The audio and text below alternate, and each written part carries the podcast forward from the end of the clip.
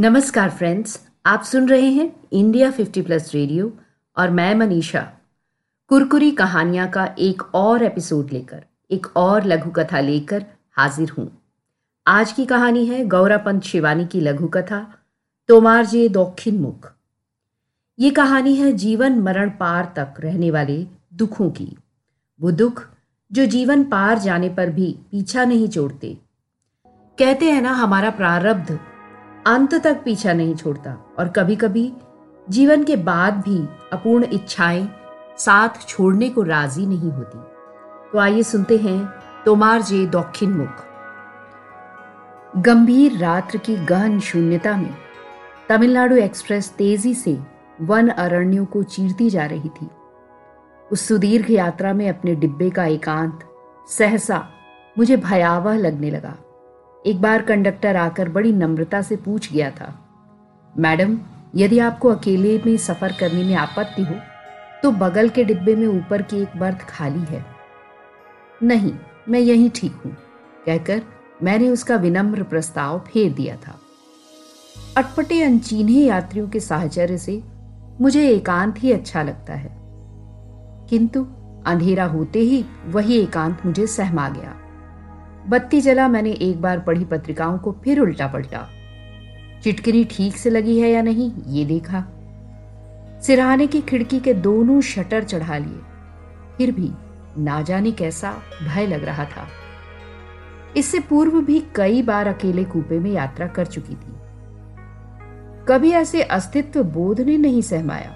मन ही मन मनाती जा रही थी कि किसी सदगृहस्थ का परिवार सहयात्री बन जाए, क्योंकि कंडक्टर कह गया था नागपुर से प्रायः ही भीड़ बढ़ती है। नागपुर में कोई परिवार तो नहीं आया, किंतु एक के बाद एक दो सहयात्रियों ने मेरे सशंकित चित्त को स्वयं शांत कर दिया। एक महाराष्ट्रीय महिला केवल एक टोकरी और बटुआ लेकर ठीक सामने की बर्थ पर आकर बैठ गई तो मेरा चित्त विषण्ण हो गया। मैं समझ गई कि उसकी यात्रा निश्चय ही हस्व होगी, शायद तीन चार स्टेशन बाद ही उतर जाएगी, क्योंकि संसार की कोई भी नारी दीर्घ यात्रा बिना सामान के संपन्न नहीं कर सकती। और मेरा अनुमान ठीक ही था। मुझे वर्धा तक कुछ काम था, गांधी साहित्य पर रिसर्च कर रही हूँ। नागपुर बहन के पास आई थी, अब दूसरी बहन के पास जा रही हूँ, चौथा स्टेशन पड़ेगा। मेरी वह प्रगल्भ सहयात्रिणी उस संक्षिप्त अवधि में भी निरंतर मैनासी चहकती अपना पूरा परिचय दे गई थी। उसका नाम अनुसुया पटवर्धन है, विवाह नहीं किया, लड़कियों के किसी कॉलेज की वाइस प्रिंसिपल है। यूनिवर्सिटी में पढ़ाने की महत्वाकांक्षा ने ही उसे पीएचडी के लिए प्रेरित किया है। वृद्धा माँ साथ रहती है, इसी से विवाह नहीं किया। उसने लजाकर कहा, मैं विवाह कर लेती तो माँ को कौन देखता। फिर एक भाई भी है, एकदम आवारा, गत सात वर्षों से लगातार हाई स्कूल में फेल हो रहा है। उसके भरोसे माँ को नहीं छोड़ सकती, इसी से कल ही लौट जाऊंगी। वो यदि ये नहीं भी बताती तब भी मैं जान जाती कि वो कुंवारी है। बत्तीस वर्षों का संचित कौमार्य उसकी प्रत्येक विचित्र गतिविधि में स्पष्ट होकर उभर रहा था। कभी चश्मा खोल आंखों में किसी दवा की बूंदें छोड़ती, कभी सिरदर्द की गोली बटुए में से निकाल मुंह में धर लेती, कभी नाड़ी पकड़ उसी का स्पंदन सुनने लगती और फिर सहसा बटुए से अपने किसी गुरु का विवर्ण सा चित्र निकालकर ललाट पे लगा होठों ही होठों में ना जाने कौन सा मंत्र बुदबुदाने लगती। मैंने उससे उनके उस गुरु के चित्र के विषय में कुछ नहीं पूछा, इससे शायद उसे निराशा भी हुई। फिर वह स्वयं ही कहने लगी, पिछले वर्ष काशी में इनके दर्शन हुए, वहीं दीक्षा मंत्र लिया, दो सौ पच्चीस वर्ष के हैं। मुझसे बोले, बेटी दुखी क्यों है। मैंने कहा, महाराज, इस अनित्य संसार और जगत के कष्टों की ज्वाला से दग्ध हूँ। वे बोले, तुम्हारा कष्ट देखकर ही मैंने तुम्हें यहाँ बुलाया है।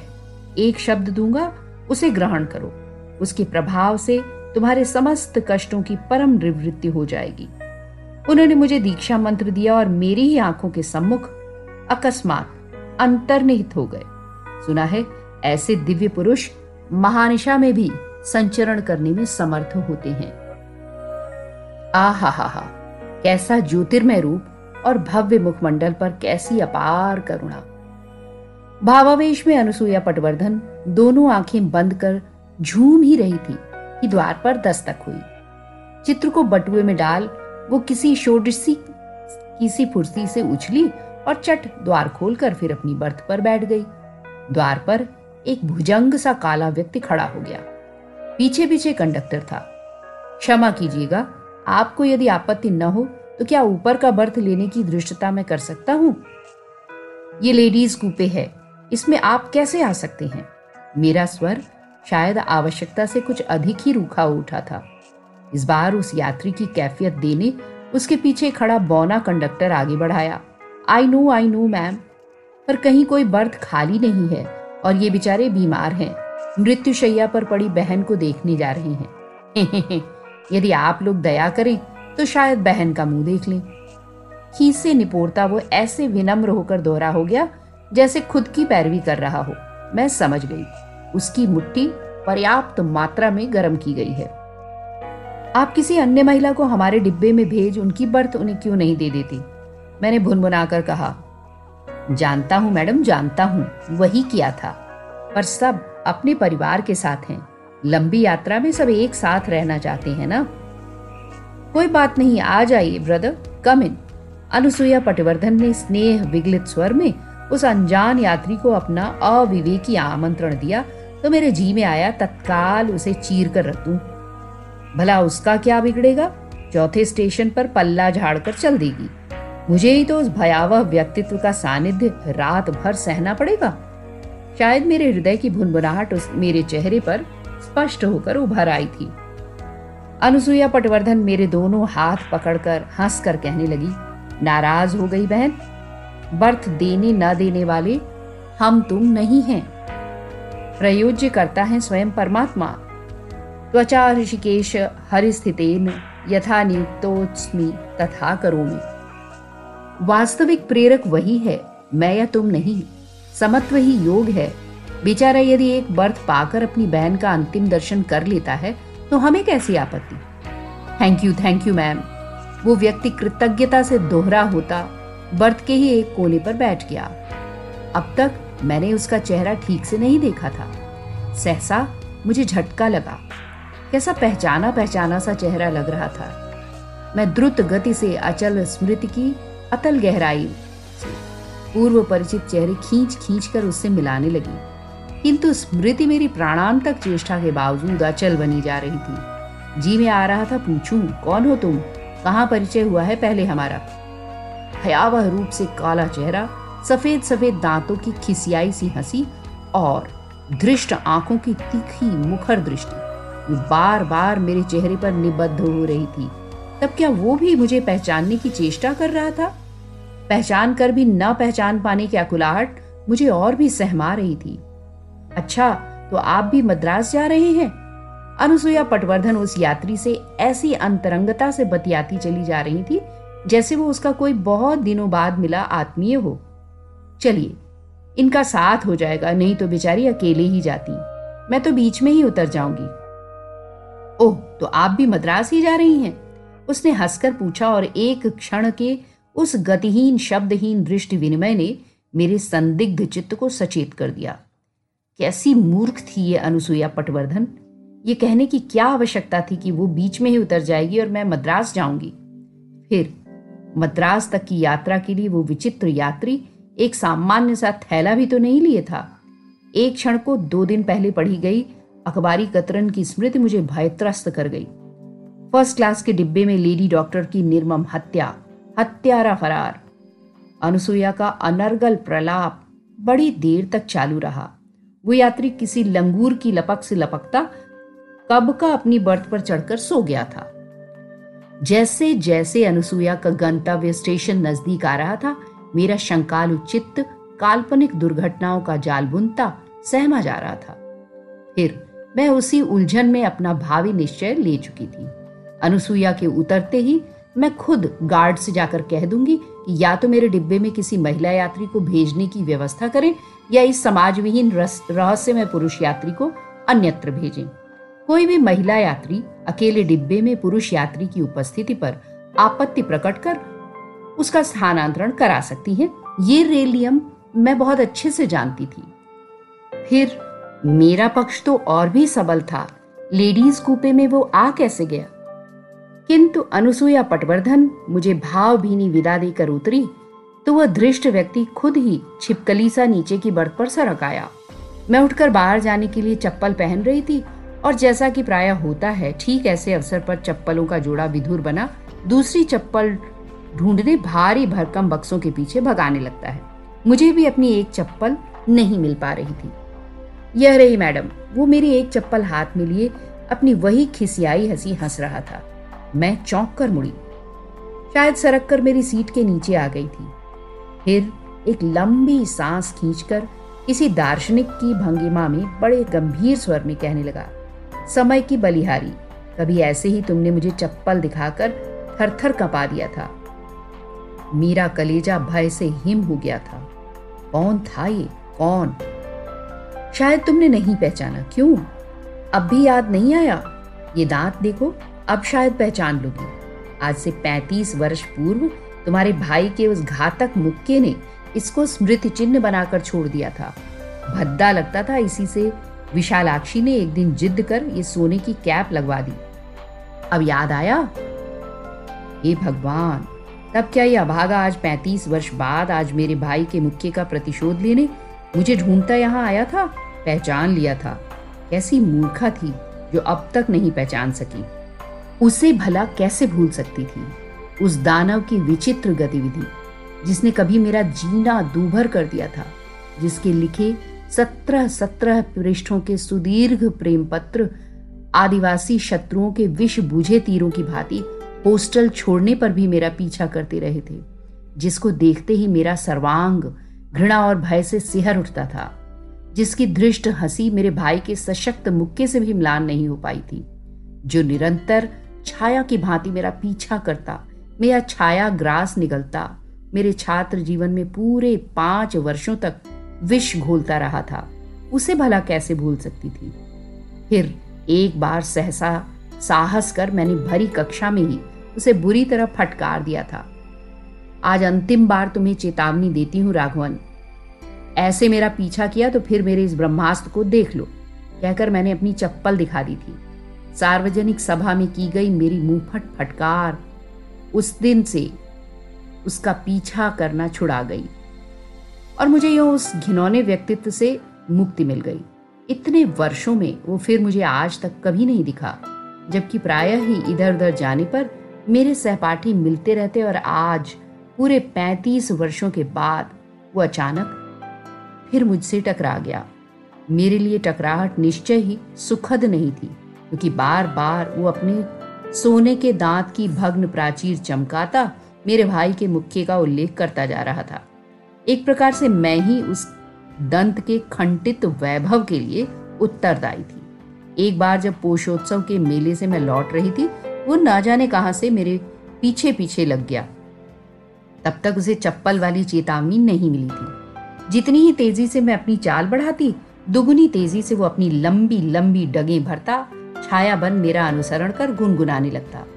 तभी उसने अचानक अपने निर्लज्ज आचरण से मेरा खून खौला दिया। एकदम बढ़कर मेरे स्कंध पर हाथ धर जैसे ही उसने ट्वेल्थ नाइट के प्रणयी के प्रेमोन्मत्त पंक्तियां दोहराई, मैंने पलट कर उसे एक करारा तमाचा जड़ा और तेजी से भागी। वो शायद अंधेरे में अपने मित्रों के साथ आगे आगे जा रहे मेरे भाई को नहीं देख पाया था। वो आगे बढ़ा, उधर मेरा भाई मेरी फरियाद सुनकर उतनी ही उग्रता से पीछे पलटा। साथ में था उनके साथियों का पूरा झुंड। ये तब की बात है जब मित्र की बहन स्वयं अपनी भी बहन हुआ करती थी। शेक्सपियर की भावभीनी पंक्तियों की आवृत्ति का पुरस्कार राघवन को तत्काल मिल गया। आज उसी घटना का उल्लेख कर वो शायद मुझे इतने वर्षों बाद एक बार एकांत में फिर से सहमाना चाह रहा था। तुम्हारे भाई के मुक्के ने मेरा दांत तोड़ा था, उसने कहा, तो मैं चुप नहीं रह सकी। भुनभुनाकर मैंने कहा, ठीक ही किया था। तुम्हारी बहन को कोई एकांत में ऐसे घेरता तो क्या तुम उसका दांत नहीं तोड़ते? नहीं मैडम, वो फिर बड़ी निर्लज्ज हंसी हंसकर कहने लगा, मेरी बहन को कोई कभी नहीं घेर सकता। जानती है क्यों? उसकी एक आंख कांच की है, रंग एकदम मेरा पाया है, उस पर सारे चेहरे पर चेचक के दाग, और अब तो फिर वो खुक खुक कर हंसने लगा। तिरुपति में बाल कटवाकर वो और भी भयानक लगने लगी है, एकदम हमारी बिरादरी में फिट बैठती है। साठ साल की हो गई है, अभी अभी मिलकर आ रहा हूँ। मैं गया तो चटाई बिछा कर चित्त लेटी थी, लगता था चार कंधों पर गोपालम गोपालम कहे जाने को तैयार होकर ही लेटी है। जैसे ही मैंने कहा क्यों री मुर्गम्मा कैसी है, बस चीख कर फटाक से बेहोश हो गई, तब से अचेत पड़ी है। इसी से फिर उसे देखने जा रहा हूँ। वैसे भी मैं तुम्हारी बराबर खबर रखता था, बड़ी खुशी होती थी सुनकर तुम्हें जीवन में भरपूर सुख मिला, पति सुख, संतान सुख, वैभव, ख्याति, और मुझे? वो फिर अपनी विभत्स हंसी हंसने लगा, केवल दुर्नाम, कुख्याति और अशांति। पहले बैंक में नौकरी की, कुछ साल सुख से कटे, विवाह किया। पत्नी के चेहरे की लुनाई देखकर ही रीझा था, अंदर का चेहरा कितना कुत्सित है मैं नहीं देख पाया। उसकी नित्य नवीन फरमाइशें पूरी करने में कब मेरी निष्ठा का आसन डिग गया मैं जान भी नहीं पाया। इधर बैंक की राशि की तिल तिल कर खिसकन मेरी विलासिनी जीवन सहचरी की समृद्धि का भंडार भर रही थी, उधर मुझे पीने की बुरी लत लग चुकी थी। निर्जला आसव का घूंट मेरा विवेक एकदम भ्रष्ट कर चुका था। एक ना एक दिन, कभी ना कभी मेरे हाथ की सफाई ही मेरा काल बन मेरे काले मुंह को और काला कर देगी, ये मैं जानता था। फिर भी उस मायाविनी का सौंदर्य मुझे विवेकहीन बनाता चला गया।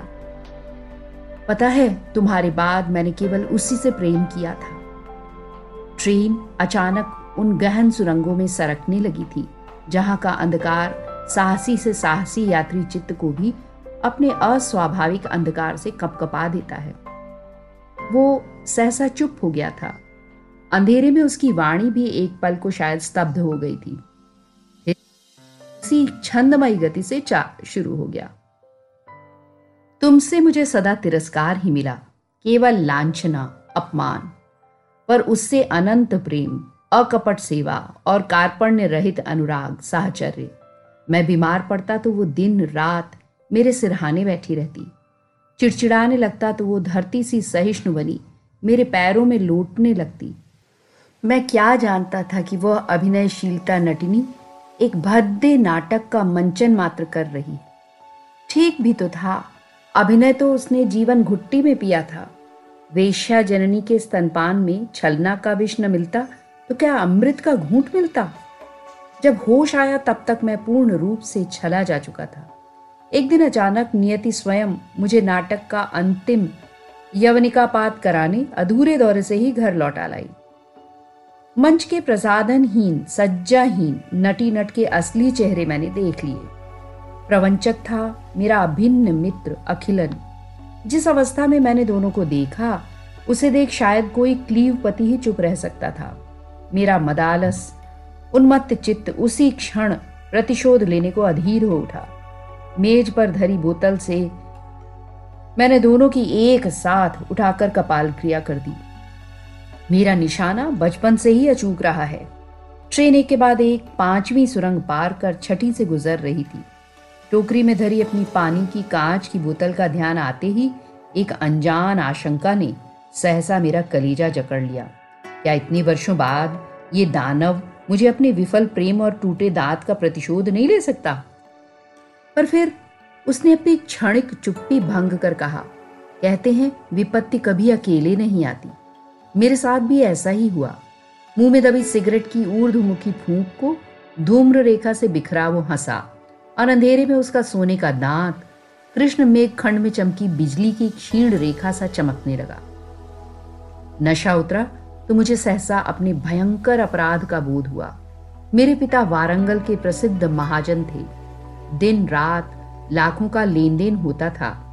उनका वैभव मुझे कानून के घेरे से निश्चय ही छुड़ा सकता था। फिर मेरा पक्ष भी इतना दुर्बल नहीं था। दुराचारिणी पत्नी को मैंने रंगे हाथों उसके प्रेमी के साथ पकड़ा था। अपराधी मैं नहीं था, अपराधी था पति का आहत पौरुष, और उसे अदालत निश्चय ही क्षमा कर सकती थी। किंतु एक तो बचपन से ही मैं विधाता की आंखों का कांटा था। उस पर विशालाक्षी वेश्या की दत्तक पुत्री थी, उससे विवाह कर मैंने बहुत पहले ही पिता को शत्रु बना लिया था। उधर जब जघन्य युक्त हत्या का मुकदमा मुझ पर चल रहा था, तभी बैंक की खयानत ने भी मुझे जकड़ लिया। एक बात और भी मेरे अपराध को जघन्य बना गई थी। विशालाक्षी के पोस्टमार्टम में एक सत्य को भी उद्घाटित कर दिया। वो गर्भवती थी। यद्यपि मुझे पूर्ण विश्वास है कि उस अजन्मा संतान का जनक मैं नहीं, अखिलन ही था, फिर भी भावी जननी की हत्या साधारण हत्या के दायरे में नहीं आती। उस पर अखिलन की गर्भवती पत्नी ने भी पति की हत्या का समाचार सुनते ही आत्महत्या कर ली। एक साथ तीन तीन हत्याओं के हत्यारे को भला कौन सी अदालत क्षमा करती? क्या सजा मिली जानती हो? फांसी। उसकी करुण आंखें दूसरी बार मुझसे टकराई। जीवन में पहली बार मुझे उस अभागी पर तरस आया। चिंता एक ही थी। वो कहने लगा, सुना ऐसी मौत मरने वाला उस लोक में भी बड़ी अशांति में भटकता है। गया की प्रेतशिला का पिंडदान भी उसकी आत्मा को शांति नहीं दे पाता। एक लंबी सांस खींचकर वो फिर चुप हो गया। मैं अब तक एक शब्द भी नहीं बोली थी। मैंने देखा उसकी आंखों से पश्चाताप के आंसू बड़ी बड़ी वर्षा किसी बूंदों से टपकते उसके पिचके कपोलों को भिगो रहे थे। एकाएक मेरी सहानुभूतिपूर्ण दृष्टि को देखते ही वो किसी बेत खा रहे बच्चे सा ही सुबकने लगा। मैंने किसी वयस्क पुरुष को ऐसे रोते पहले कभी नहीं देखा था। राघवन, दुखी मत हो। बिना किसी हिचक के मैंने उसकी सिसकियों से कांपते स्कंधों को थपथपा कर कहा तो स्वयं आश्चर्य हुआ। जिसे देखकर मैं कभी घृणा से सहर उठती थी, उसका स्पर्श मैं बिना किसी हिचक के उस दिन कैसे कर सकी? मुझे आज भी कभी कभी सोचकर आश्चर्य होता है। बढ़ती वयस मनुष्य को शायद उत्तरोत्तर सहिष्णु बनाती जाती है। सुनो राघवन, तुम्हें याद है ना, हमारी बुधवार की प्रार्थना सभा में आचार्य क्षितिमोहन सिंह हमें चार पंक्तियां अवश्य सुनाते थे। असतो मां सद्गमय, तमसो मां ज्योतिर्गमय, मृत्योर्मा मृतम गमय, अंधकार थे के आमदेर आलोते नीमे जाओ, असत्य थे के सत्य निये जाओ। तोमार जे दक्षिण मुख, उसी का नाम स्मरण करो राघवन, तुम्हें फिर परलोक का भय नहीं सताएगा। अपने उस उपदेश की व्यर्थता का आभास तो मुझे बहुत बाद में मिला। उस अभागे को क्या परलोक का भय रह गया था? मेरी बात आधी ही सुन एकाएक किसी नींद में चलने के अभ्यस्त अर्ध जागृत यात्री सा उठा और बिना कुछ कहे, बिना मेरी ओर देखे, बिना गाड़ी रुकने की प्रतीक्षा किए उठकर चला गया। एक बार जी में आया लपक कर चटकनी चढ़ा दूं, ऐसा सुअवसर फिर नहीं जुटेगा। पर फिर सिसकियों से कांपते उन दुर्बल कंधों और काले पिच के कपोलों पर बहती आंसुओं की बड़ी बड़ी बूंदों की स्मृति मुझे दुर्बल बना गई। मेरा वह क्लांत दुखी सहपाठी भले ही खाद से गले दुरदुराए श्वान सा दयनीय अतिथि क्यों न हो, यदि मेरी सहानुभूति की छाया में कुछ क्षण सुस्ता ले तो मेरा क्या बिगाड़ लेगा? पर वो नहीं आया। हैदराबाद और फिर अपने अनेक पुराने सहपाठियों सहपाठिनियों का अता पता ढूंढ फोन कर उन्हें अपने होटल में एकत्रित किया तो अवाक रह गई। क्रूर कालचक्र क्या किसी को नहीं छोड़ता? कितने बदल गए थे सब, किंतु स्नेह वही था। कितने पुष्प गुच्छ और कितने पुष्पहार, कितनी सुखद स्मृतियों के गड़े मुर्दे खोद खोद कर निकाले गए। कितनी पिकनिकों, कितने उत्सवों की स्मृति फिर सजीव हो उठी। तभी अचानक मुझे सिसकियों से कांपते राघवन के कंधे याद आ गए। तुम लोग जानते हो मुझे ट्रेन में इस बार कौन मिला? कौन? सबने एक साथ पूछा। राघवन, बड़ा तरस आया बेचारे पर। कौन मिला? क्या कहा तुमने? शंकर ने पूछा। राघवन, मैंने कहा, भीमरोती धोरे चे नाकी। पागल हुई हो क्या? उसे तो फांसी हुए ही पंद्रह साल हो गए। मैं ही उसकी डेड बॉडी लेने गया था। उसके पिता ने मेरे रिश्ते के चाचा लगते थे, उन्होंने जाने से साफ इनकार कर दिया। इसी से अपने बड़े भाई के साथ मैं ही बॉडी क्लेम करने गया था और हम दोनों भाइयों ने ही गोदावरी के तट पर उसका अंतिम संस्कार किया था। कहीं किसी और की बॉडी क्लेम कर चिता पर तो नहीं धराए? मैंने बड़ी चेष्टा से हंसकर पूछा। उधर मेरा हथपिंड बड़ी दुराशा से घड़ी के पेंडुलम सा धड़ फाड़े डाल रहा था कि शंकर कह दे, हाँ भाई मुंह नहीं देखा था, सील्ड बॉडी थी। नहीं जी, राघवन के चेहरे को पहचानने में भला कोई भूल कर सकता है? एकदम वैसा ही था, केवल गाल कुछ पिचक गए थे और जिस दांत को तुम्हारे भाई ने तोड़ा था उस पर सोना मढ़ा लिया था बेचारे ने, शायद तुम्हारे ही स्मृति चिन्ह को गौरव प्रदान करने। शंकर ने सामान्य रसिकता करने की चेष्टा की, पर उसका परिहास मुझे नहीं गुदगुदा पाया। मुझे तो लगा मेरी ट्रेन एक बार फिर उन सात अंधी सुरंगों से गुजर रही है और मैं राघवन के सिसकियों से कांपते कंधों को थपथपाती हूँ। तोमार जे दक्षिण मुख, तोमार जे दक्षिण मुख। अभी आपने सुनी शिवानी रचित लघु कथा तोमार जे दक्षिण मुख। Keep enjoying and keep listening to India fifty plus radio. अभी आपने कहानी सुनी और अब बारी है कुछ प्यारे प्यारे नगमों की। आइए सुनते हैं। एक अकेला इस शहर में, रात में और दोपहर में, आबोदाना ढूंढता है, आशियाना ढूंढता है। एक अकेला इस शहर में, रात में और दोपहर में, आबोदाना ढूंढता है, आशियाना ढूंढता है। एक अकेला इस शहर में।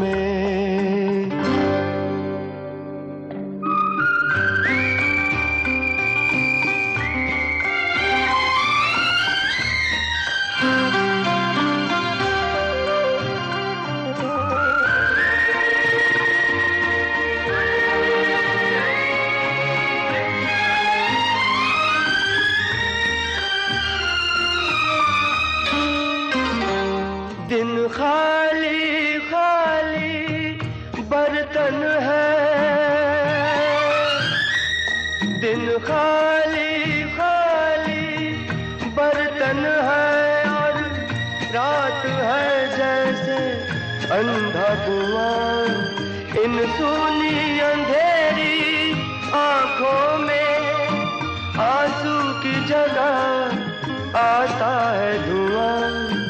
जीने की वजह तो कोई नहीं, मरने का बहाना ढूंढता है, ढूंढता है, ढूंढता है।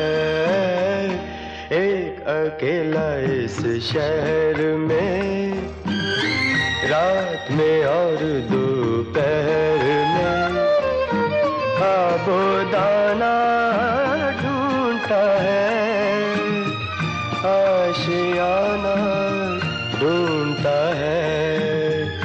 एक अकेला इस शहर में। ये तख्तों ये ताजों की दुनिया, ये इंसान के दुश्मन समाजों की दुनिया, ये महलों ये तख्तों ये ताजों की दुनिया, ये इंसान के दुश्मन समाजों की दुनिया, ये दौलत के भूखे रवाजों की दुनिया। ये दुनिया अगर मिल भी जाए तो क्या है, ये दुनिया अगर मिल भी जाए तो क्या है?